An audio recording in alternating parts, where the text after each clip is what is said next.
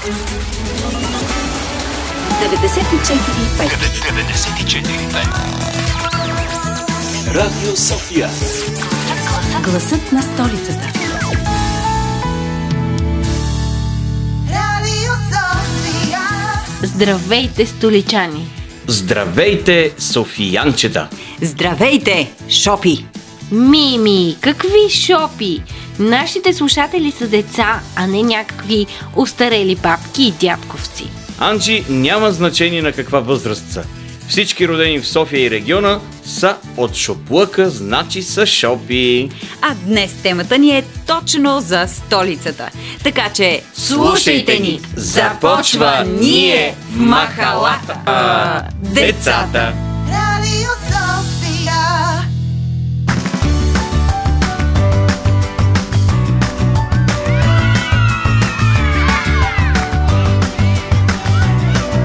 Ние, децата. София, София, мой малък Лондон, София, София, обичам те. Анджи, какво правиш? Не знаеш ли, че Лондон е мегаполиса на Великобритания и няма нищо общо с нашата мъничка столица? Е, да, Ади, но нашата мъничка, както я наричаш столица, е тук много преди Лондон изобщо да се появи на картата и всъщност е един от най-старите градове в Европа. Точно така, Мими, а на 17 септември е празника на София, така че мога да си пея колкото си искам, Ади. София, София, мой малък Лондон, София, София, обичам София, София, мой малък Лондон, обичам те. Пей си колкото си искаш, Анджи, но само ще ти кажа, че София не е била толкова дълго столица на България, колкото Лондон на Великобритания. Да, да, как да не е? София си е много стар град. Да, Мими, старе, но не е бил столица през цялото време. София е обявена за столица на България на 3 април 1879 година от Учредителното народно събрание по предложение на професор Марин Дринов. Като стар български град, отдалечен от турската граница и разположен в средата на етническото българско землище. А кой град е бил столица преди това? Първата столица е Плиска. След това Преслав, Велико Търново и чак след освобождението става София. Ами да, аз и сега се чудя защо точно София е столица на България. Има толкова много подходящи градове. Освен това, нали знаете, че през всеки голям европейски град минава река. През Лондон – Темза, през Париж – Сена, през Берлин – Шпрее, през Рим – Тибър и... така нататък. А тук? Тук си имаме цяла прекрасна планина – Витоша. Всъщност не е само тя. София е заобиколена от планини – Люлин, Плана, Стара планина.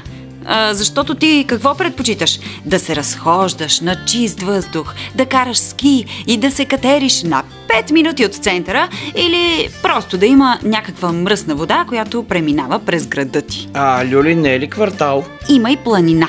Ако трябва да сме точни, ние си имаме и две реки – Перловската и Владайската. Но те по-скоро приличат на канали. Какви реки са това? Моля ти се, нека да не навлизаме в тая тема. Продължавам да твърдя, че има много по-подходящи градове, които могат да бъдат столица на България. Ето, например, Пловдив, вторият по големина град в страната. Има си Марица, а и също има история от преди хилядолетия. Да, но там е много горещо през лятото и освен това там говорят на... майна. Мими, какви са тези думи в ефир? В София пък говорят на друго, ама няма да го кажа, защото ме е срам. Стоп! Спрете да спорите! Очевидно София е столица на България и има причина за това. По-добре да успокоим малко страстите и да чуем коя песен ни е избрал нашият музикален редактор Веселин Александров, който между другото е кореняк софиянец от 5-то поколение. Чувство Мисъл, действие. София. Пловдив. София. Варна. София. Стара Загора. София. Враца. Стига!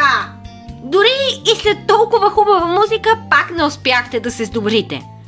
Нека да попитаме нашите слушатели, децата, кой град според тях е най-подходящ за столица на България? Смяташ ли, че София е подходящ град за столица на България? Да, защото е голям, обширен, има паркове, добри училища, подходяща среда да се расте и е много приятно. А ако не беше София столица, кой град би си избрала ти да е столица на България? Може би Пловдив, защото е много красиво там и също е голямо и подходящо за живот и учене и всякакви такива работи. Смяташ ли, че София е подходяща за столица на България? Ами, средна работа. Малко е замърсена, малко не е. Ако не беше София, кой друг град би избрала да бъде столица на България? Не знам много градове, затова бих избрала Квартал. Смяташ ли, че София е подходяща да бъде столица на България? Да, защото има много хубава природа и е много чисто и има много хубаво море. А смятате ли, че София е подходяща да бъде столица на България? Да. Ами, може би защото е най-голяма и има доста неща тук. Може би защото да, е много голяма и има много красиви места. Ако София не беше столица на България, кой друг град бихте избрали вие, за да бъде столица? Бургас. Ами, защото там има море. И е много хубаво там. И аз мисля, че е Бургас, защото там, да, има море и също е много красив град. Да, и аз мисля Бургас, и защото наистина е много красив и доколкото знам, там постоянно има някакви представления, някакви подобни неща и знам, че хората са много готини там.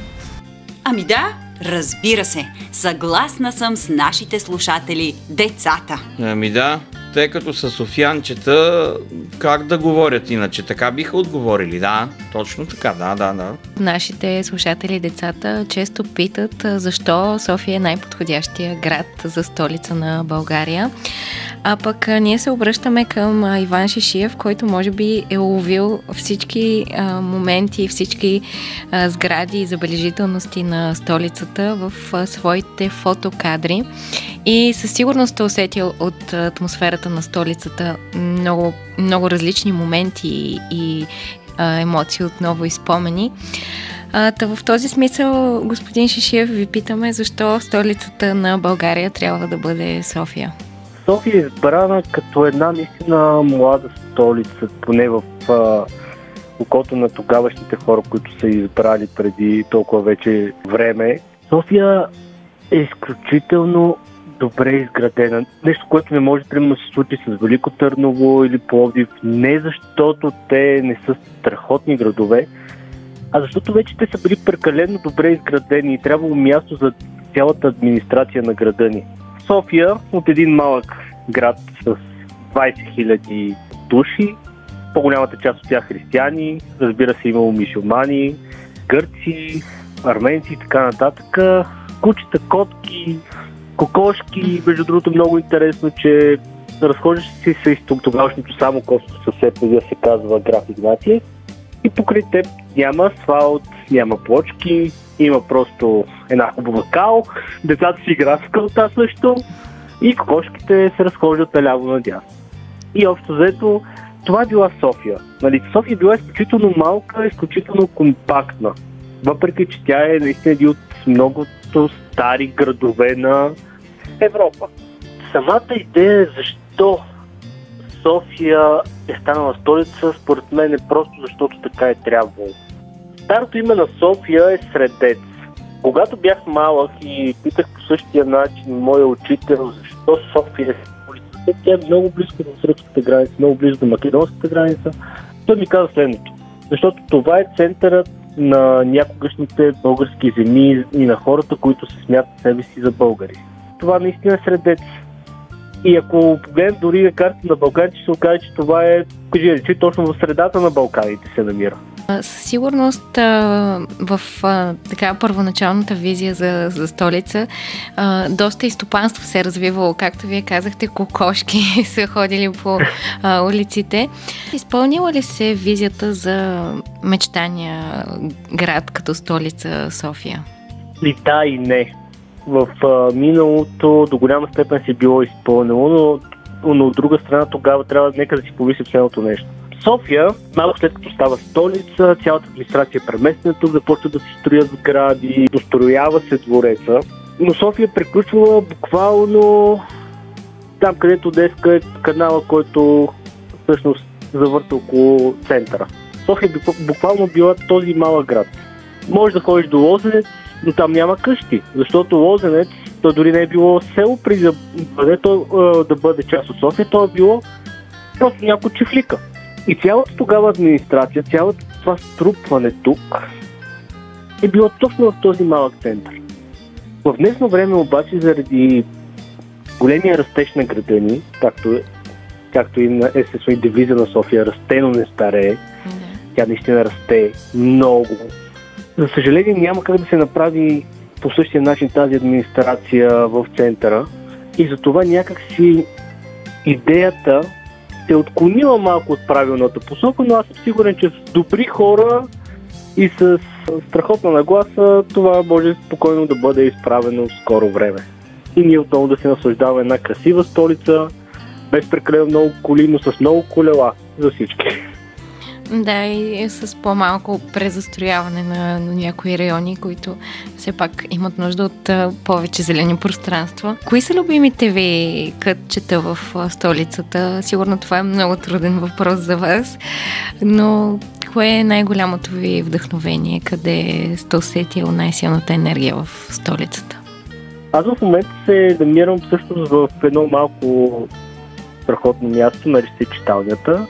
Градинката на Народния театър, градската градина, както официалното название. Може би тук най-много чувствам. Тук чувствам истинската София, тази класическа София, в която всеки ден виждам хората, преминаващи, търсещи своята съдба из уличките на града. Може би това ми е най-силното място, което ми дава вдъхновение сред книги и сред хора. И зад гърба ви Народния театър, който е нашата емблема. Много благодарим за този разговор. Честит празник и на вас. Благодаря. И да продължавате да улавяте красотата на София, за да я предаваме нататък и всеки да може да и се наслаждава. Еха! Това беше наистина интересно. Да, Мими, това беше интересно, но по-интересно ще ми бъде какво си ни подготвила днес на нас, ние, децата, в истинската история. За София, разбира се. Но преди това, музика!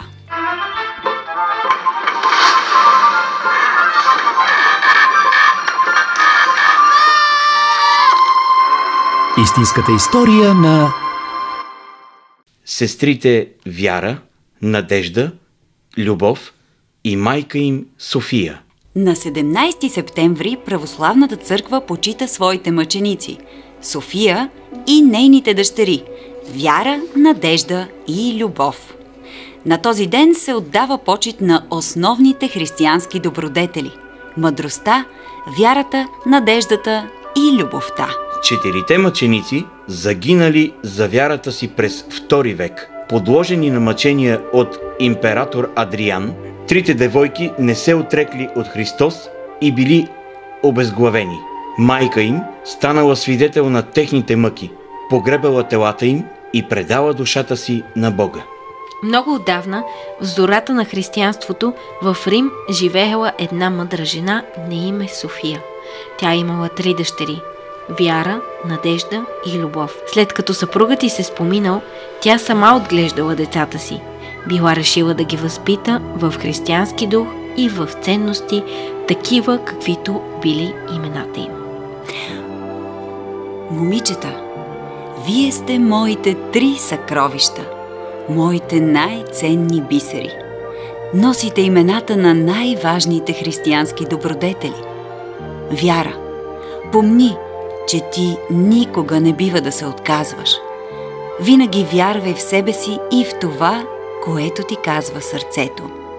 Дори всички да са срещу теб, не се губи. Да, мамо. Надежда, ти си много крехка, пази се. Но въпреки, че си крехка, носиш упование дори на изпадналите в най-голяма беда. Щом човек те види и на душата му става светло. Бъди силна. Да, мамо. Любов, ти си най-малката и най-немирната и упорита от всички. Ти можеш да стигнеш там, където никой друг не може. Ти даваш живот. Където си ти, има щастие, има смисъл. Бъди все така нежна и безстрашна. Да, мамо. Така живеели в мир трите момичета и майка им. Но император Адриан разбрал, че те са християнки, а той бил голям гонител на християните и хич не му се нравило това, че те живеят добре и се разбират с всички. Затова ги повикал в двореца. Разбрах, че сте християнки. Това не ми харесва. Ще ви затворя. И ако не се поклоните на моите богове, няма да излезете живи от тук. Император Адриан затворил всяка в отделна килия и се опитал да пречупи волята им. При всяка отишъл, за да я накара да се поклони и да поднесе дарове на Артемида, древногръцката богиня на лова, целомъдрието и плодородието. Вяра, ти си най-голямата. Поклони се на Артемида. Бъди разумна. Виж, всички мои придворни съветници и се кланят. Поклони се и ти. Не, аз нося Исус в сърцето и в душата си и не се кланям на други богове. Освен това, майка ми ме е учила, че дори всички да са срещу мен, аз трябва да държа на своята вяра. Заведете я в залата за мъчения. Отивам при следващата. Надежда, ти си толкова крехка и слаба. Няма да издържиш на мъченията. Предай се и се поклони на Артемида. Не, аз нося Исус в душата си. Може да изглеждам слаба и крехка, но имам сила. Тя идва от сърцето ми и дори я раздавам на по-клетите от мен. Няма да ме сломиш. Добре, както желаеш. Заведете в залата за мъчения. А сега третата сестричка. Любов, ти си най-немирната, най-своенравната. Нали няма да се оставиш да ти казват какво да правиш? Не те ли е страх? Я виж, твоите две сестри се мъчат. Ти можеш да избегнеш мъченията. Поклони се на Артемида. Не, не ме е страх нито от теб, нито от твоите мъчения. Аз съм любов. Аз съм безстрашна. И така и трите дъщери били подложени на огромни мъчения, но не се пречупили. Тогава императорът пратил да извикат майка им, София. Надявал се, тя като види дъщерите си, да се поклони на Артемида. София, виж как се мъчат твоите три дъщери. Хайде, избави ги от страданията им и се поклони на Артемида. Никога. Аз съм ги учила да не се предават. И винаги да пазят вярата, надеждата и любовта си. Ако аз се предам, това означава да предам и тях. Исус е с тях. Той е в сърцата им. Той ги пази, както пази и мен. Затова няма да се поклоня на друг бог. Една по една, след страшни мъки, императорът посякал вяра, надежда и любов пред очите на майка им. След като били погубени, София ги качила на колесницата и ги погребала на един хълм. След 3 дни и тя се споминала от мъка по тях. Така Вяра, Надежда и Любов станали мъченици на Христовата вяра. Тяхната майка също, задето изстрадала със сърцето си мъката на своите деца. Фрими, разкажи ми! София. Расте, но не старее. 143 години във възход живее и всеки пред красотата й немее. Богато, културно и природно едно място има на света. Столица е и София се нарича тя. Населявана още от древността, територията на София се обитава още от 6-то хилядолетие преди Христа. Траки и римляни тук владения са построили и земите на София са облагородили. Римска Сердика според император Константин е като Рим. А за всички нас, българите, този град си остава неповторим. Между страниците на историята четем и често в миналото искаме да се пренесем. Знаем, че средец сражение е преживял от хуни, славяни, хан Крум и император Василий II в различни периоди е бил завладян. През 13 и 14 век във Второто българско царство София разцвет претърпява и дълга диря оставя, преди да е през 1382 година завладяна. И след тежки години на робство и опасности градът да бъде опожарен през 1878 година за София най-накрая настъпва светъл ден. И на 3 април 1879 година по предложение на Марин Дринов градът за столица е обявен. И от тогава до днес тук духът е свеж, иноваторски и вдъхновен, а истории човешки се пишат ден след ден. Животът тук никак не прилича на стихотворния рефрен. Защото тук мигът е културно и образователно, всеки път различно разнообразен. В България най-големият град своите ценности крие, а планината Витоша над него се вие. Тук ни посрещат сгради величави. Света София, Народен театър, паметници, галерии, музеи и площади. Средище за стопанство, култура, политика и различни нрави. Разхождам се, въздишам. Понякога забързано тичам.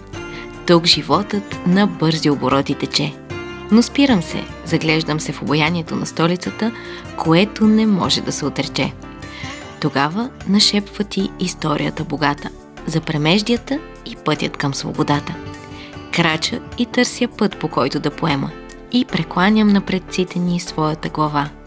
Между уличките тесни се спирам и понякога сълзи проливам, когато културните величия и паметници съзирам и като видя някои отронени и несъхранени, тъжна вкъщи се прибирам. Защото искам София, цялата столица да сияе и със своята история и красота всеки да умае. Новините на детски език по Българското национално радио. Светът на големите е разказан за малките. Съвместен проект на БНР и онлайн медията за деца вижте.бг. Днес ще ти разкажем за изложбата на наивистично изкуство, която може да се види в художествената галерия във Варна. Наивисти се наричат художниците, които не са учили в специална академия. Те са се научили да рисуват сами. Тяхното изкуство се нарича още изкуство на инстинкта. Художниците в този стил често творят водени от своята интуиция. Обичайно картините им са шарени и с много ярки цветове. Приличат на приказки, разказани с бои. Липсата на образование обаче не означава, че картините им не са ценни. По света има различни музеи на наивистичното изкуство, например в Загреб, в Ягодина, Сърбия, а сега такава изложба има и в художествената галерия Варна. Там са показани над 200 картини на 77 художници наивисти. Има дори носители на международни награди, като Николай Стоев, носител на наградата в Мор, Швейцария, и носител на специалната награда на биеналето на хумора в изкуството в Толентино, Италия, и Росен Рашев, Рошпака, носител на голямата награда на Музея на наивистично и маргинално изкуство в Ягодина, Сърбия. Ако нямаш търпение до следваща изложба на наивистично изкуство в България, можеш да посетиш Белоградчик. Там живеят нейните организатори. Те са създали музейна сбирка на наивистичното изкуство в градската художествена галерия в града. Тя може да се разгледа по всяко време на годината. Как да помогнеш на горите да се възстановят след пожарите? Не е толкова лесно, колкото изглежда. Заради горещото време в цяла Европа и в България тази година имаше повече пожари. Това доведе до унищожаването на хиляди декари гори. Само през 2021 година в Русия са изгорели 17 милиона хектара гори. Това е доста повече от цялата площ на България. Винаги ли пожарите унищожават дърветата? За щастие не. Така ни успокоиха експертите по горите на екологичната организация WWF Нели Дончева и Костадин Вълчев. Зависи от типа пожар, от вида дървета, от тяхната възраст, от дълбочината на почвите, от това дали наблизо има сухи клони, храсти и така нататък. Сухоустойчивите дъбове, например, успешно издържат пожарите.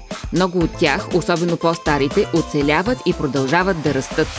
В този случай не трябва да се прави нищо, особено ако пожарът е станал в резерват. Там не бива да има човешка намеса. В Пирин има вековни дървета, които са преживели по няколко пожара. Ако щетите са малки, гората се справя сама. На други места гората не може да се възстанови самичка. Може би пожарът е бил твърде голям, може би самата почва е тънка, скалиста и под наклон. А може би продължава да бъде твърде сухо и горещо. Дърветата имат нужда от вода. В такъв случай хората трябва да помогнат, да засадят нова гора. Това се нарича залесяване. От по-стара дума за гора – лес. Това обаче не може да става както и да е. Трябва да има план. Кои дървета точно ще се чувстват добре тук? Колко от тях да посадим, на какво разстояние? Ако сбъркаме, може да похабим усилията си. Например, да засадим дървета, които няма да се хванат. А може и да създадем проблем. Например, да засадим дърво, което е чуждо за това място, но може да измести тукашните видове. Защо това е проблем? Защото всички по-дребни растения и животинки са се приспособили именно към старите видове дървета. Представи си, например, кълвача, който не може да пробие кората на новия вид. Затова засаждането на дърветата трябва да си има план. Този план се подготвя от специалисти-лесовъди. Лесовъдът избира с какви дървета ще се залесява, проверява качеството на семената, после трябва да подготви почвата. А какво да направим, ако голям пожар е засегнал резерват или друга защитена територия? Нали там по принцип не трябва да се залесява? Ако наистина има нужда, Министерството на околната среда и водите ще даде разрешение това да се направи, но по правилата. Ако искаш да садиш дърво пред блока, чудесна идея! Помоли родителите си да се обадят в общината. Там има специалисти по озеленяване. Те ще ти разкажат какъв вид дърво е най-добре да се посади. А може и да попиташ как да се грижиш за него, така че то да расте здраво и високо. Днес ще ти разкажем за мисията DART, при която космически кораб ще се опита да отклони от орбитата му цял астероид. В края на този месец космически кораб ще се сблъска нарочно с астероид, за да опита да промени орбитата му. Това е първият такъв опит в историята и ще покаже дали в бъдеще можем да използваме подобна технология при реална опасност за Земята от удар с астероид. Всички сме чували за астероиди, различни по размер космически обекти, чието пътища в космоса понякога ги доближават опасно близо или дори ги водят към удар с Земята. Пътят, който изминава даден обект в космоса около друго тяло под влияние на гравитацията, се нарича орбита. А удар с астероид преди около 65 милиона години, например, слага край на ерата на динозаврите и води до измирането на голяма част от животинските видове на нашата планета. Затова днес учените следят внимателно опасните астероиди и анализират тяхните орбити. Близкоземни са онези астероиди, чието орбити преминават близко до нашата планета. Някои от тези космически тела биха могли да ни ударят. Ако са достатъчно големи, това би могло да е катастрофално за живота на Земята. Ето защо, освен да следят за опасни астероиди, учените обмислят и възможности за реакция, ако се окаже, че подобен сблъсък предстои. Една от възможностите да бъде отклонен опасен обект, насочен към Земята, е като в него се удари друго тяло и така се промени орбитата на астероида. В ранните часове на 27 септември българско време, ако всичко мине по план, се очаква мисията DART на Американската космическа агенция НАСА да удари движещ се с огромна скорост космически кораб в астероида Диморфос. с диаметър от 170 метра, което е сравнимо с дължината на два футболни стадиона, Диморфос е по-малкият обект в системата от два астероида. Космическият кораб, който ще го удари, се нарича импактор. С маса от 610 кг, импакторът няма научни инструменти на борда, но е снабден с различни сензори за определяне на местоположение и с камера. Целта на сблъсъка е да се отклони съвсем малко орбитата на Диморфос, около по-големия астероид, наречен Дидимус. При успех се очаква орбитата да бъде променена с едва около половин милиметър в секунда. С времето обаче това би довело до нова орбита на Диморфос около Дидимус. След сблъсъка специален малък спътник, така наречения наноспътник Личия Кюб, ще остане в орбита и ще анализира данните и ефекта от удара. Успешното изпълнение на мисията ще означава, че подобна технология е възможно да бъде използвана и при реална опасност за Земята от удар с астероид. Макар да звучи лесна, задачата на мисията DART е изключително сложна и доста неща могат да се объркат. Мисията е изстреляна на 24 ноември и вече 10 месеца пътува до своята цел с помощта на инженерите от НАСА. Поради голямата скорост обаче, сблъсъкът с астероида следва да стане чрез самонасочване с камерата на космическия апарат и неговия софтуер, без пряка намеса на екипа от Земята. Затова нека всички дружно да затаим дъх и да пожелаем успех на първата мисия за тестване на планетарната система за защита от астероиди. Отзвуци от 20-то издание на Панаира на куклите – международен фестивал за уличен и куклен театър. В продължение на 10 дни до 18 септември в София гостува Международният панаир на куклите. Представленията в него са от най-различни страни и показват колко богато и невероятно е кукленото изкуство. Но първо, с какво се различава панаирът от кукления театър, който си е тук през цялата година? Всеки по-голям град у нас има куклен театър, някои дори повече. И всеки куклен театър си има своя програма. 1, 2, 5 пиеси, които можеш да гледаш. Но кукленият театър не е като киното. Можеш да гледаш испански или чешки филм, но обичайно трудно ще видиш испанска или чешка куклена пиеса. Не и когато има фестивал. Когато има фестивал, организаторите канят най-добрите куклени постановки от различни страни. Стараят се те да са в различен стил, така че публиката да намери най-интересното за себе си. Тогава куклените актьори или куклениците, както ги наричат още, пътуват до България, за да се срещнат с теб. Има и кукленици от други български градове. Те показват най-добрите куклени пиеси от последната година у нас. А кукленият театър може да бъде наистина много разнообразен. Например, куклениците могат да играят в костюми и едновременно с това да движат кукли, както е доктор Долитъл на режисьорката Катя Петрова. Могат да образуват фигури с телата си и тези фигури да общуват с куклата герой. Така пък е в испанското представление «Механика на душата». Могат да направят съвсем миниатюрни куклички, които да гледаш през едно прозорче в тъмна зала. Такова пък беше представлението «Спутник» на чешката трупа «Мир театър драма лейбъл». А има и уличен театър. Неговите представления въобще не са в зала, а се движат по улиците на града. Цялата програма можеш да разгледаш на сайта на Столичен куклен театър. Можеш да си набележиш и постановки, които да гледаш през годината. Панаирът на куклите се провежда на всеки 2 години. От тази година той се случва вече и в други градове на България. А точно сега той чества своя 20-ти рожден ден и за това представленията са наистина специални. На 8 септември на 96 годишна възраст почина английската кралица Елизабет II. Тя царува цели 70 години и 214 дни. Елизабет всъщност станала принцеса не с раждането си, а чак на 10 години, когато чичо ѝ се отказал от трона и татко ѝ станал крал Джордж VI. Само на 16 години Елизабет става първата жена от кралското семейство, която официално служи в армията като военен механик. Макар да е предимно далеч от опасните бойни действия, тя става младши командир и служи гордо на страната си. Качва се на престола през 1952 година, но истинската власт в страната е в ръцете на министър-председателя, известен още като премиер. По това време на този пост е Уинстън Чърчил. Елизабет става свидетел на какво ли не, от Втората световна война до краха на Съветския съюз и изпращането на ровър до Марс. Елизабет II е изпращала имейли преди повечето хора да подозира за съществуването на интернет. Тя изпратила първия си имейл от военна база през далечната 1976 година. Докато е на престола, в Великобритания се сменят 15 министър-председатели.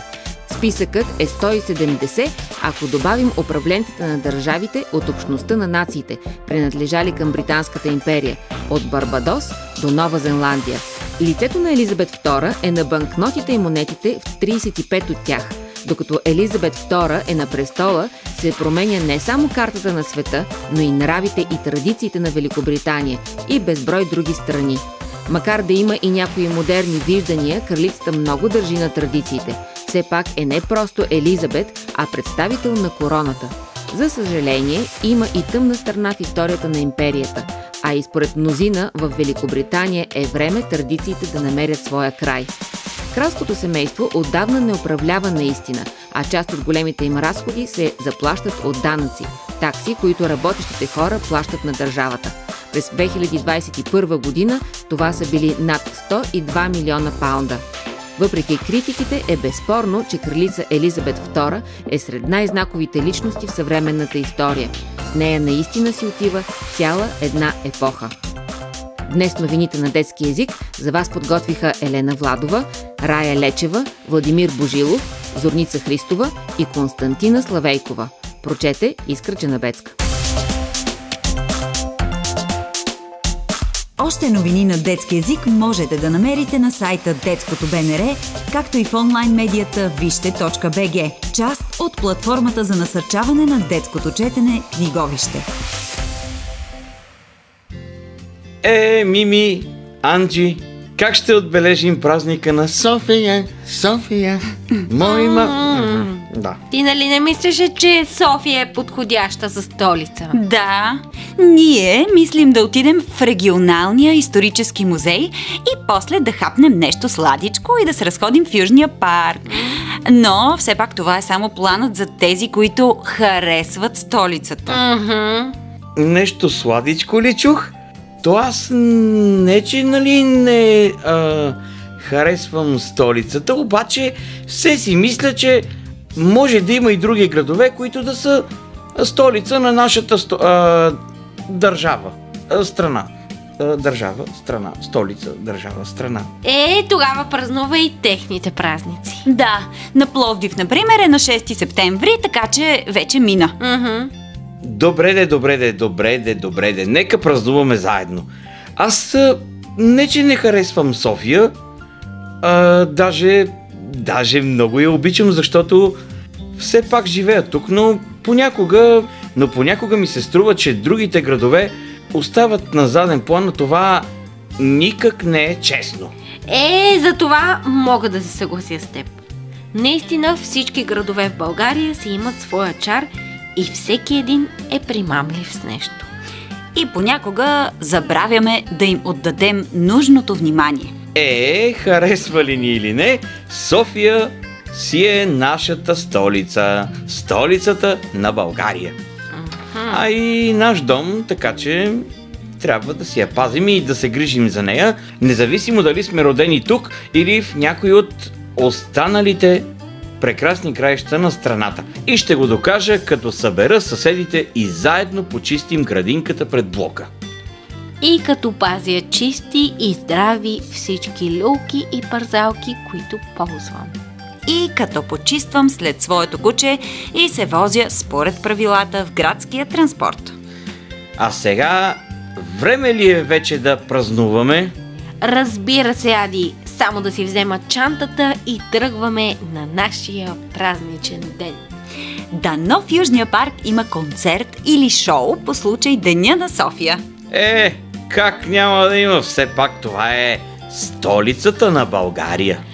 Скъпи деца, благодарим ви, че ни слушахте и тази събота. Ако епизодът ви е зарадвал или сте научили нещо ново, пишете ни на нашата Facebook страничка Ние, Децата. И да не забравите да я харесате. Там публикуваме видеята с нашите гости и теми. Обичаме ви, до следващия път. А до тогава... помнете, расте, но не старее. Всички, които са родени в София, са... и региона, да не забравяме. Чакай малко, да, добре. И разположен в средата на етническото българско селище. Землище. Добре, бе, селище. Аз па много ми се ходи на село. Така. Професор те. Добре. Не знам дали е бил председател, но добре, е предложението. Да, значи. Заведете в залата за мълчение. Готов ли сяди? Да.